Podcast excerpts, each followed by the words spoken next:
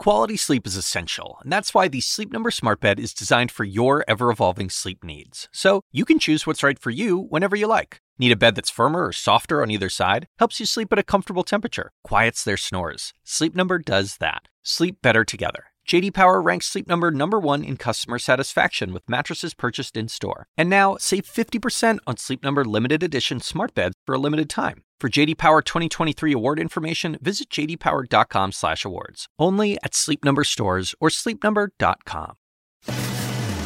It's the week that could decide whether the president is impeached. The lead starts right now. She was President Trump's top Russia advisor, and today she's testifying on the Ukraine scandal and an alleged shadow foreign policy to benefit the president. New carnage in Syria after President Trump's retreat. Now, key U.S. allies are opening the door for Russia and Iran to fill the power vacuum.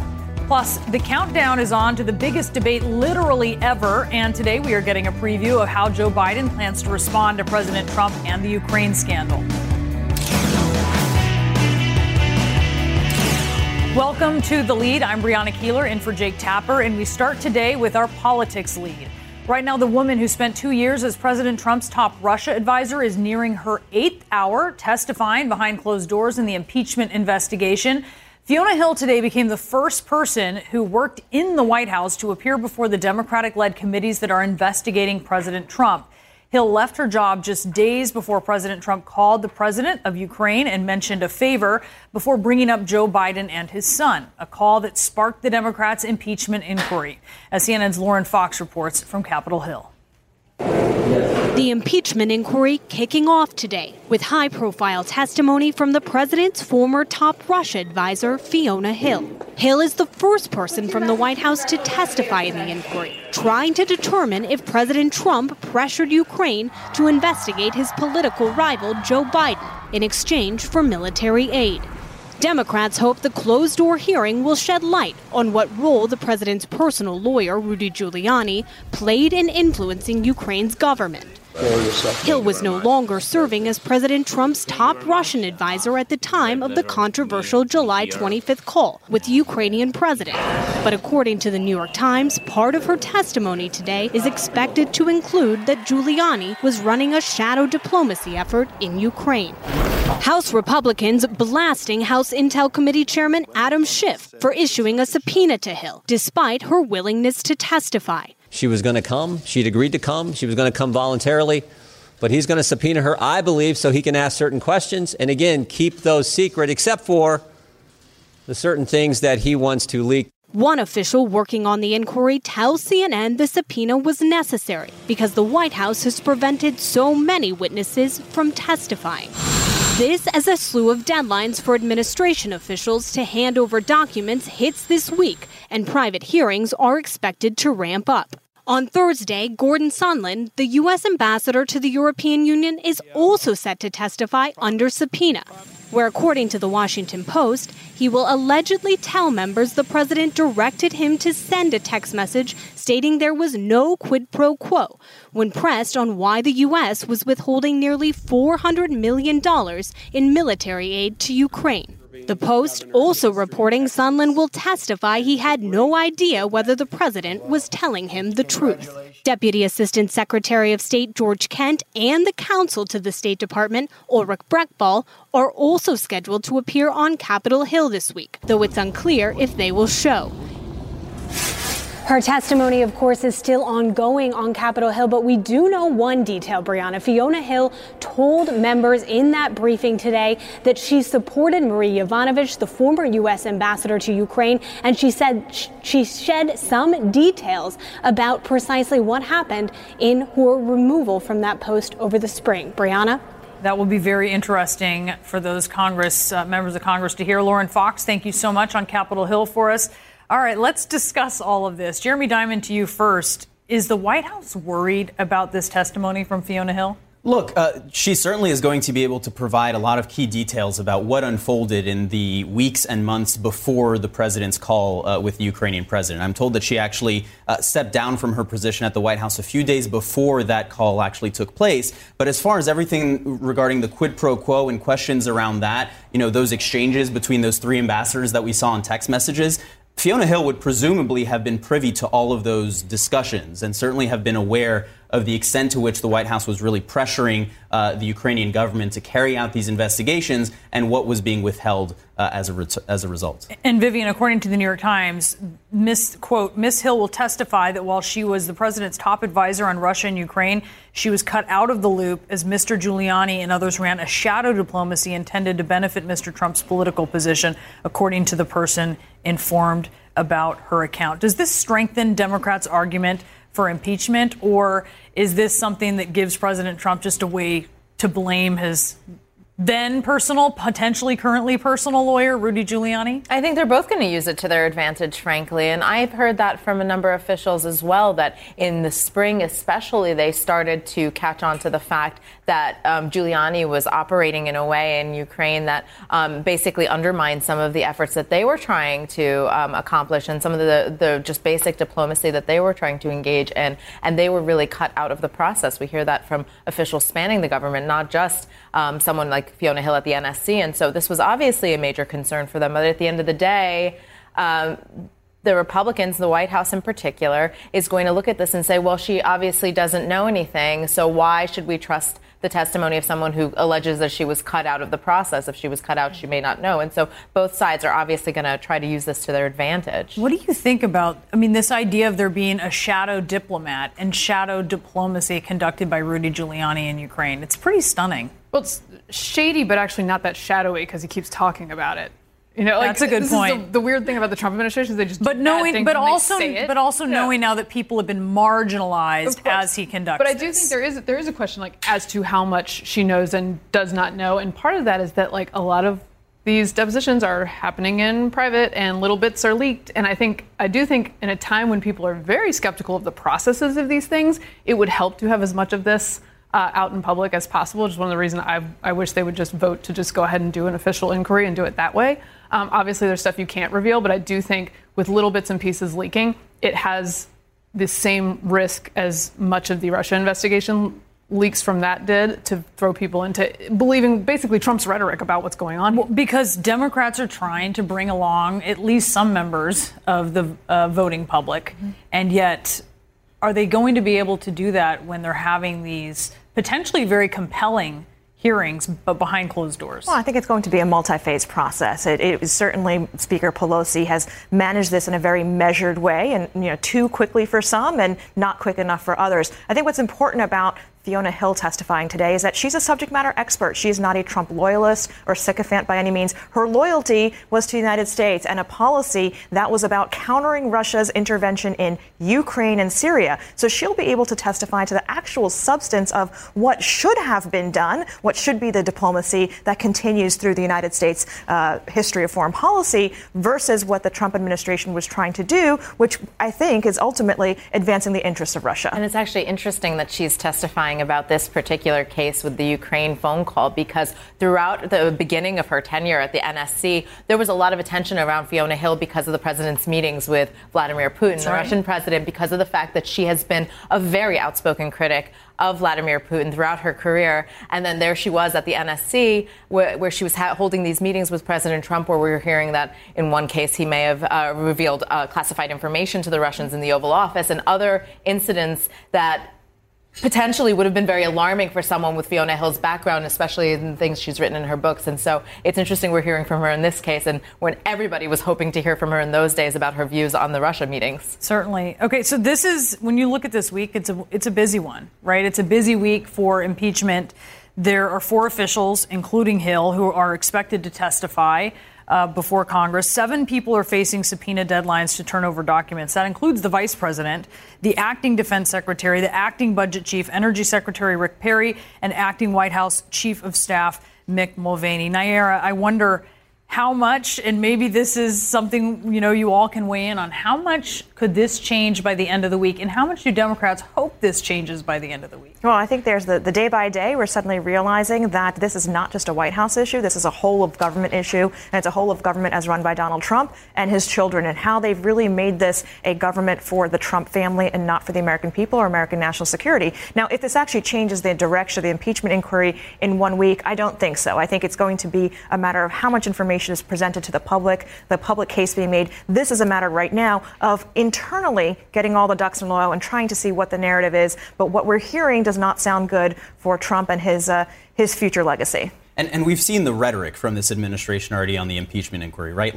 And, and this will be the first week that that rhetoric needs to be or needs to not be matched to action because this is the first week that you have these document deadlines, these uh, depositions happening since the White House last week sent, sent this letter to Nancy Pelosi saying essentially we're not going to cooperate. This is a sham inquiry, you know, kangaroo court. These are the words that we've been hearing from this administration. So do, does Mike Pence provide these documents? Does the defense secretary provide documents? These will be key metrics to see how the administration is actually matching that rhetoric to action. And also, it'll give us a sense of whether this is going to head to the courts and how quickly it will head to the courts. Because if they start this week with not meeting these deadlines, as they have already missed them in the past, as it relates to the State Department, for example, we could very quickly see this head uh, into the federal court. This is not just a test, really, of the impeachment process. It's a test of rule of law that we're seeing right now. Yeah, are we rule of law or are we rule of norms, mm-hmm. right? All right, we have much more to discuss. We have some breaking news. President Trump just released a statement about his decision in Syria. Has he changed his mind about pulling U.S. troops out? And is it too late to change his mind? We'll have that next.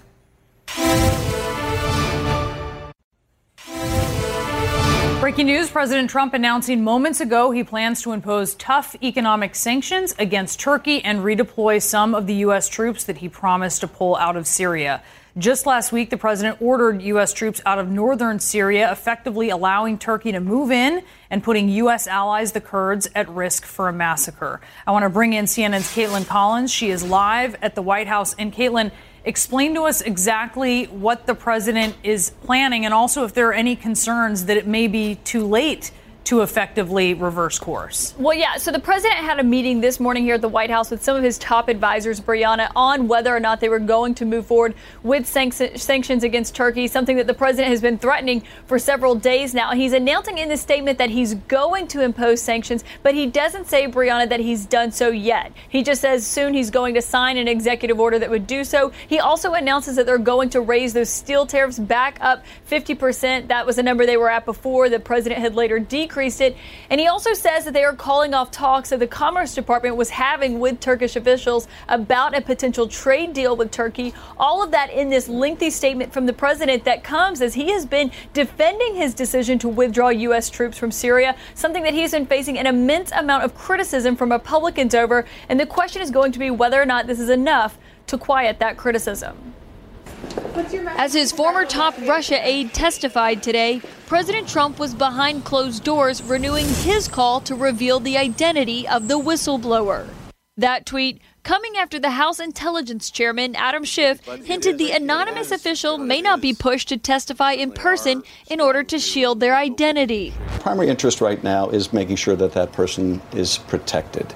The White House announced this morning that Trump wasn't expected to make any public appearances, but his fury over Democrats' impeachment probe flared on Twitter. At one point, quoting the conservative talk radio host Mark Levin, who made this claim Serial murders get more due process than the Democrats want to give to the President of the United States. Just as it appeared the president was distancing himself from his chief defender in the impeachment probe, Trump tossed Rudy Giuliani a lifeline. I stand behind Rudy Giuliani, absolutely. The two had lunch at his golf course outside Washington Saturday in a show of public support after Trump himself threw the relationship into question. I know nothing about him being under investigation. As somebody said, I heard a report today. I don't I can't imagine it. Aides say the president will likely continue to lash out as his current and former officials make their way to Capitol Hill defying a White House pledge not to cooperate with an inquiry they say isn't legitimate. The idea that the whistleblower would be allowed to testify in writing as to hearsay testimony offends every concept of due process. The same Republicans who are defending the president on the impeachment inquiry are also the ones criticizing his decision to withdraw U.S. troops from Syria. If you think they just threaten Europe, you're wrong. They will radicalize people in our country. Struggling to defend the move, one Republican tried to blame impeachment. What the Democrats are doing themselves to try to weaken this president yep. uh, is part of this. There's, there, it was not a, a, an accident that the Turks chose this moment uh, to roll across the border. So far, Trump has been unswayed by their criticism, asserting that the same people who got us into the Middle East mess are the people who most want us to stay there. So, Brianna, we should just be clear. In this statement, the president only says that sanctions are coming soon, not that they've happened yet. So, we're going to wait to see when exactly these sanctions actually go into place. That would likely come as an announcement from Treasury, something we haven't gotten yet. And we should note that on Friday, the tre- Treasury Secretary Steven Mnuchin briefed reporters, essentially talking about this executive order that was going to give the president the authority to move forward with sanctions. But we should be clear, they haven't happened yet. So far, it's just a statement from the White House. They haven't happened yet. All right, Kaitlan Collins, thank you so much. So, when it comes to the impeachment inquiry, will the White House's seemingly no strategy strategy hold up as the president keeps taking to Twitter? President Trump's Twitter feed offering a window into what is on his mind right now. That would be the impeachment inquiry and Syria. And there was this uh, interesting description in the Washington Post. Two reporters there describing recent tweets and comments like this quote, like an aging rock star, the president is now reprising many of the greatest hits from his hellion days. They say he has bullied and projected while also depicting himself as a victim. But this is something, this has worked for him in the past, this strategy, has it not? Yeah, but there's a point of diminishing returns, right? And it does work with the base to a certain extent, although I would um, point out that when it comes to the Syria question, uh, you do have a lot of pushback from Republicans and some from uh, base voters as well who are concerned about this. Uh, so it just is a question of how long this works and with whom. Um, I think chaos to a certain degree and the, the, the, sort of upheaval of the media cycle works for him to some degree, but how much? do you? What do you guys think? Do you think it's working for him? I mean, on a day-to-day basis, it's hard to say that um, the average person would care about this more than, say, putting food on the table. It's something that gets drowned out um, for the average American. On, now, when he goes to his rallies, it tends to be a really uh, good and energetic focal point for him. He gets the crowd revved up on this. He calls it a witch hunt. He drops a couple of profanities, and everybody gets going. It's something that he likes to use as part of this sort of I'm the victim. This is a witch hunt against me, but I've been fighting and delivering on my promises for you despite all of this that's going on. And something that's worked for him, but to an extent. It's also an opportunity, obviously, for Trump to throw out the red meat that his supporters love. And this is where he kind of mm. thrives when he is in the fight. And you can see the energy levels that he has at these rallies where he's going an hour and a half, uh, two hour rallies. But at the same time, this is also similar to what we saw during the Mueller investigation, right? Which is when the president sees the walls kind of closing in on him like this, uh, he sometimes acts in the most impulsive ways uh, that we see him act. He also lashes out on Twitter in ways that are even dismaying to some of his supporters, uh, and certainly in a way that provokes a lot of concerns inside the White House from some of his uh, closest advisors. So uh, it's kind of a double edged sword. On the one hand, it allows him to kind of show that he's in the fight and give this aggressive personality that works for him politically. But on the other hand, it can sometimes trigger some of the very kinds of behavior that he's being investigated over right now. Yeah, I mean, it could be hellion days of yore, but now it seems like he's entering his senility days, and it's an opportunity for Democrats to really show rational, reasonable, process oriented democracy that is inclusive and that focuses on issues. And I think that'll be a welcome change of pace for people, uh, in particular, a way to draw more people into the process as opposed to the people that Donald Trump is turning away. Process oriented democracy? Shocking, I know. Okay. But to that point, is that is that something that grabs the attention? I don't think that's of, the of message, America? right? I don't think the message is process, but the message is we're calm, we're reasonable, we're looking to help you on the issues that you care about on a day to day basis, and we're doing that with a demeanor of respect for you as Americans and also for the institution of the presidency. But I'm not sure that's actually what's happening right now. I would argue that having, having Schiff, who has proven himself untrustworthy on a couple of very important points, running this ship doesn't make it look as above board as they would like to make it look. I think there is a message to send that is, hey, uh, we're the calm party. Uh, things will not be as chaotic if we are in office. I think that's a good argument. I'm not sure it's the one being sent, particularly at, I think, at the LGBT town hall the other week, where Beto was saying some very off the wall stuff about uh, how they would treat religious Americans. Um, so I think that's the right message. I'm not sure that's the message they're always sending. It is the House Intel Committee does not operate in a sort of political free, yeah. more political free zone as it did in other years. It's very true. Um, as President Trump issues a new statement about Syria, he's now calling for anyone to help. Yes, he says anyone. Welcome back to our world lead. President Trump defending his decision to suddenly pull all U.S. forces out of northern Syria as Turkey continues its massive offensive into the country. The move by President Trump has pushed the Kurds, a staunch American ally, into the arms of the Syrian regime, Russia, and Iran. And as CNN's Barbara Starr reports, it's prompted some to accuse the president of betrayal. Security in northern Syria deteriorated within hours of President Trump's decision to pull nearly 1,000 U.S. troops out of the country. Turkish forces advanced from the north, and the Syrian regime moved in from the south. We find ourselves as we have American forces likely caught between two opposing advancing armies, and it's a very untenable situation. The Pentagon now has to keep U.S. personnel safe long enough to move them out amid huge backlash against the president's decision, which is widely seen as abandoning Kurdish fighters that American troops had partnered with to fight ISIS, and effectively giving Turkey a green light to invade. There is blood on Trump's hands for abandoning our Kurdish allies, retired four star Marine Corps General John Allen told Jake Tapper. The administration insists the president's action was not a signal for Turkey to strike. But Trump has always wanted out of Syria, making multiple false statements to justify his decision. I have all these people that want to stay. They want to stay. And I don't want to stay. We were supposed to be in Syria for 30 days. We've now been there for 10 years at one point tweeting America's Kurdish allies may have deliberately let ISIS fighters go free so the U.S. gets involved. U.S. officials tell CNN there is no evidence that is true. The president is not tweeting about how his Syria decision is a move that now helps Russia. The Kurds cutting a deal with Syrian dictator Bashar al Assad and Russia for protection, but it may give Moscow access to Kurdish oil fields. Biggest winner is Vladimir Putin, no question about it. And ISIS may be back. A U.S. defense official telling CNN nobody knows how many ISIS prisoners may have already escaped. We have to expect uh, that ISIS is going to uh, uh, try to show itself uh, to be a very potent force. And just a short time ago, Senate Majority Leader Mitch McConnell, one of the president's strongest allies, of course, issued a blistering statement criticizing the decision, saying, in part, withdrawing American leadership from this pivotal region would not serve our nation's short, medium, or long term interests. It would only make a troubling situation much worse. That from one of the president's closest allies in Congress. Brianna? Barbara Starr at the Pentagon, thank you. CNN senior international correspondent Nick Paton Walsh just got back to northern Iraq after being on the ground in northern Syria. Nick, tell us what you saw.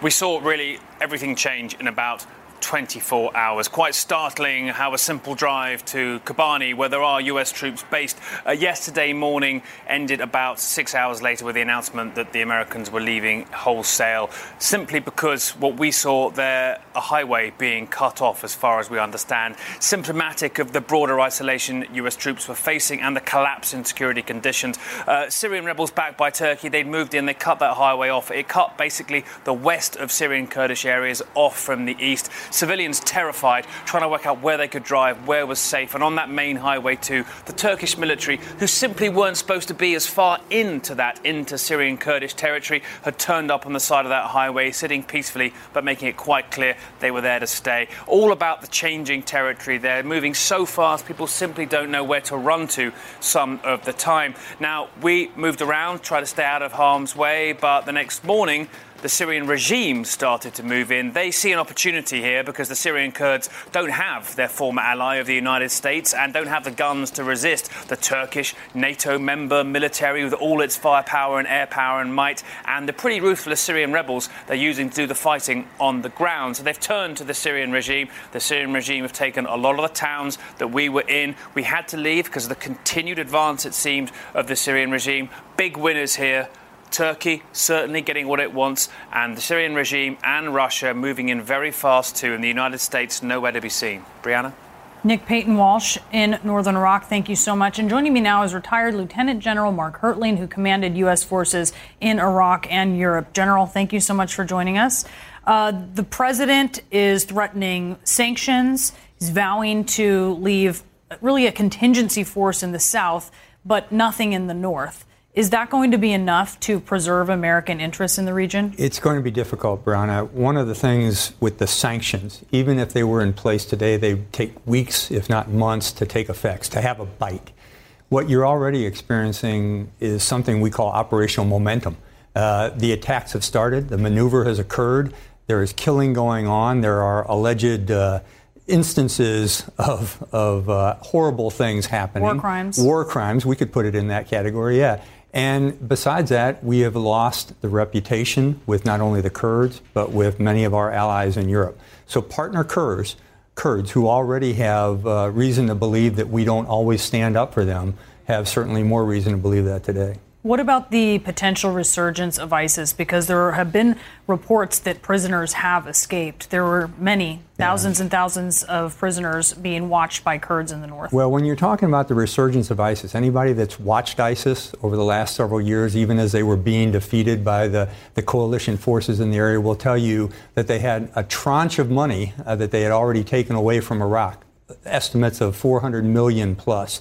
All they needed was the coherence and the fighters all their leadership escaped. So what you have now is not only the potential for additional fighters to come back to the fold, but you have a victory. Uh, ISIS is seeing this as a victory, and whenever you have that, you're going to have more opportunity for attacks. I want to listen to what the uh, Defense Secretary Mark Esper said yesterday.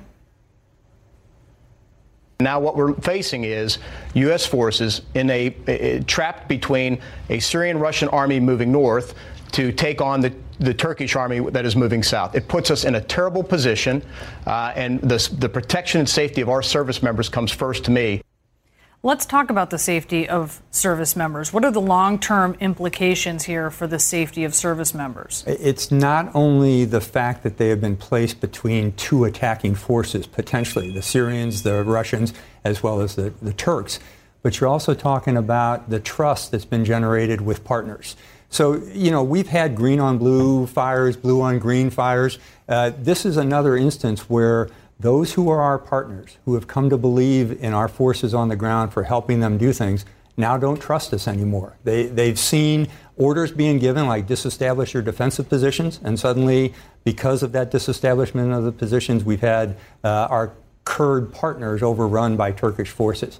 Those are the kind of things you just can't get back. Uh, trust is, is gained in drops and lost in buckets, and we've just lost a whole lot of trust with any ally or partner. General Hertling, thank you so much for your insight. A key 2020 question Is Ohio still a battleground state after Trump's 2016 victory?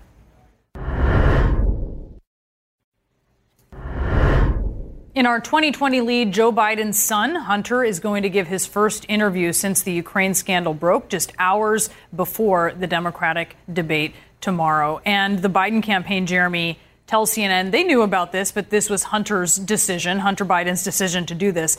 That said, how essential for Joe Biden is it that Hunter Biden get out there and speak for himself? Look, it's, it's interesting because you've seen the Biden campaign try and not talk about it, try and kind of put it aside for a little bit, for a little while, and now you're seeing them kind of go to a different strategy, which is uh, not only talk about it, but try and turn the tables against Trump, right? And that's what the Vice President Biden did uh, just yesterday when he came out with this plan, talking about ethics in office and talking about how he wouldn't have any of his kids have uh, an office in, in the White House, a clear re- reference to Ivanka Trump and Jared Kushner, president's daughter uh, and son in law.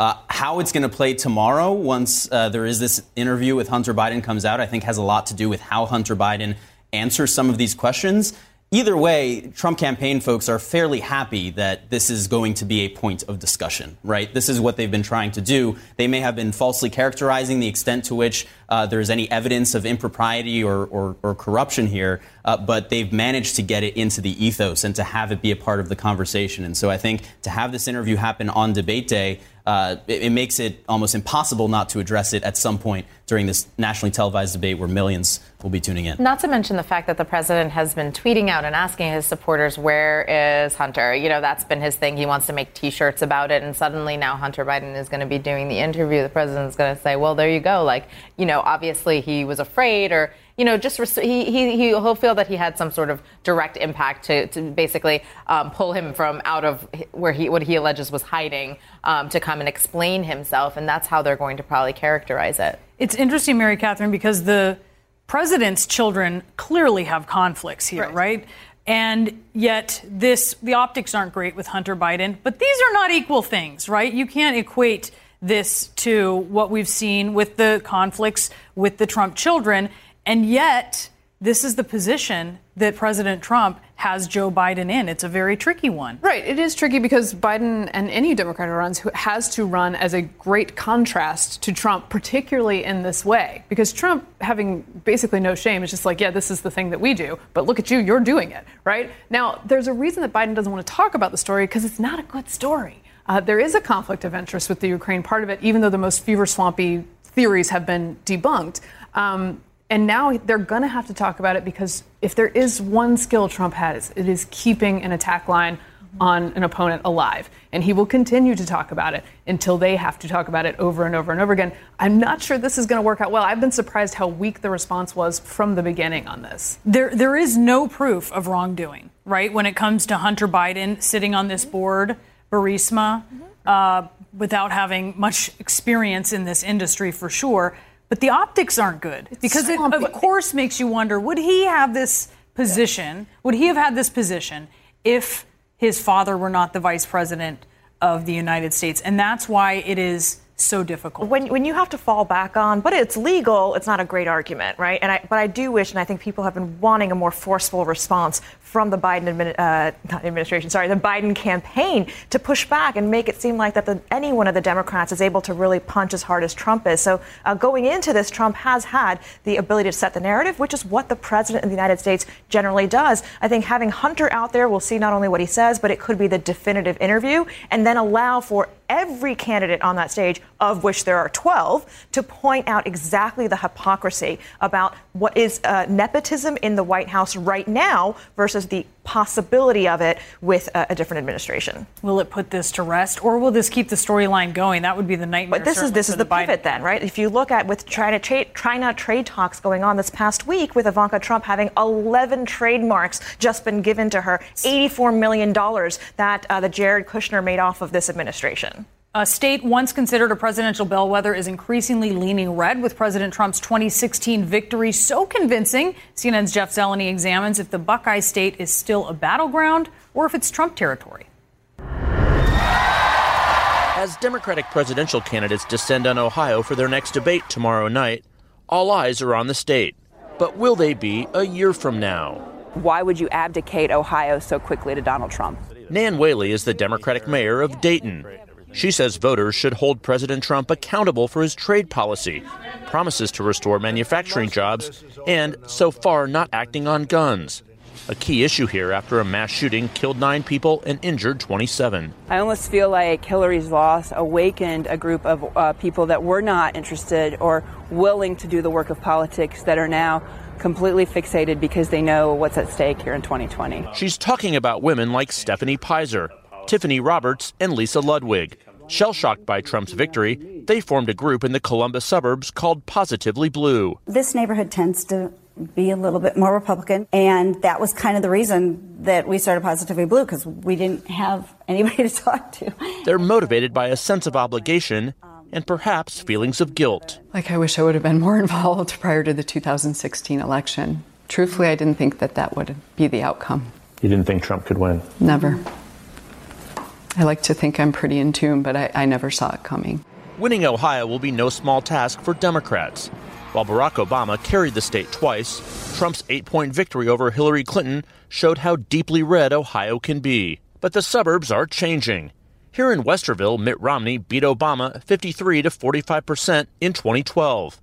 But four years later, Clinton won 50 to 45, despite losing the state. There are areas of this state that only six and eight and ten years ago were reliably Republican, big population centers that are now blue. And that makes the starting point of the 20 election a lot closer from the get go. State Democratic Chairman David Pepper said the party should select a nominee who appeals to a broad cross section of voters. The Trump reelection campaign and the Ohio Republican Party have been hard at work all year, investing heavily to avoid that. They're branding all Democratic candidates as too radical for Ohio. Those messages don't really resonate in Ohio, and I don't think suburban voters are going to buy it. But around kitchen tables like this, at least one thing has changed from 2016. The Trump presidency is motivating Democrats. I've talked to people who admitted they voted for Donald Trump in 2016 and will not be doing so next time. So, and they've always voted Republican. Do you think that they're making a mistake by underestimating what is happening in your kitchen mm-hmm. and in kitchens across Ohio? Oh, yeah. Yes. But don't tell them. Yeah. So there's little doubt that some of the most important battlegrounds in the general election campaign will be the suburbs here in Columbus, all across Ohio, Brianna. There is a group, Red, Wine, and Blue, that's being founded to uh, find these non political women who want to be more active in the next campaign. You can tell the Trump campaign is listening. Tomorrow afternoon, right here in the suburbs of Columbus, the Trump campaign is coming to have an event of their own hours before that Democratic debate. Brianna. Jeff Zeleny, thank you so much. And do not miss the 2020 Democratic presidential debate hosted by CNN and the New York Times. Tune in to see the 12 candidates face off live from Ohio. That is starting tomorrow at 8 p.m. Eastern. And we do have breaking news. Police now talking about the officer who shot and killed an unarmed woman who was in her own home.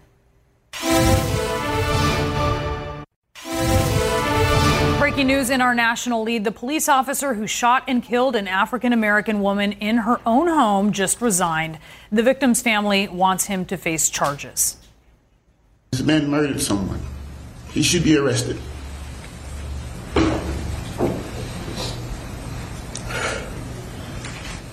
Body camera footage shows the Fort Worth officer fired his gun two seconds after he shouted, Put your hands up, show me your hands and he never identified himself as a police officer, killing 28 year old Atatiana Jefferson. CNN's Lucy Kafanov is joining us now from Fort Worth. And Lucy, how is the police department explaining this?